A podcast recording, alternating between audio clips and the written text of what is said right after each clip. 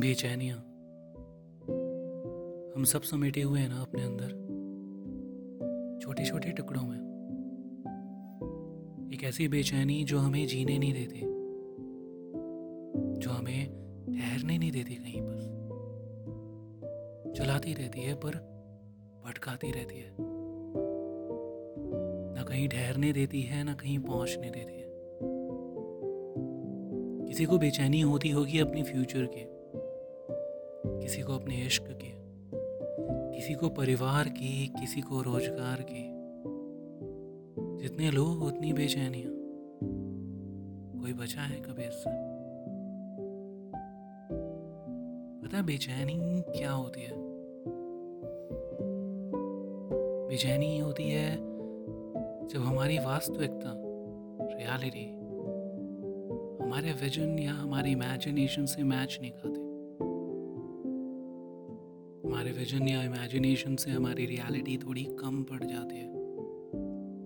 तब आती हैं बेचैनियाँ, जो हमें कॉम्प्लेक्स में डालती हैं एनजाइटी में डालती हैं। तड़पाती हैं, सोने नहीं देती हैं। पर इन बेचैनियों की एक खास बात है, ये होती बहुत पॉजिटिव है। इतनी पॉजिटिव कि इनसे बाहर ही ना निकल पाओ तुम। और इतनी टॉक्सिक कि तुम्हें पता ही नहीं चलता तुम कब इनके आकोश में सोने लगते हो। इनके होने लगते हो। और जिस पल जितने तुम इनके होने लगते हो, उतना ही तुम सबसे खुद से भी दूर जाते जाते हो। अरे बेचैनियाँ कहीं ले जाती ही नहीं है ना? कहीं पहुंचाती नहीं है। इन बेचैनियों में तड़पने का भटकने का मतलब क्या? निकलना तो होगा ना। कहीं पहुँचने के लिए। खुद का होने के लिए या खुद से जुड़ने के लिए?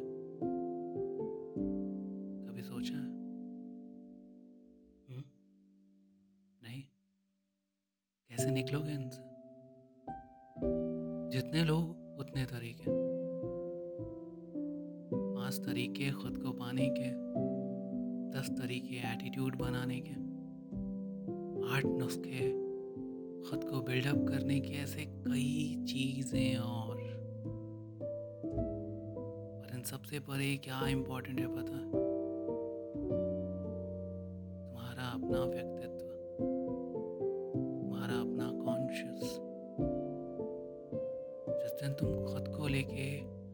के कंडीशंस को लेके कंफर्टेबल हो गए ना। उस दिन बेचैनियाँ तुम्हें अपनी आगोश में नहीं ले पाएँगे। उस दिन तुम्हारी आगोश में होगा एक सुकून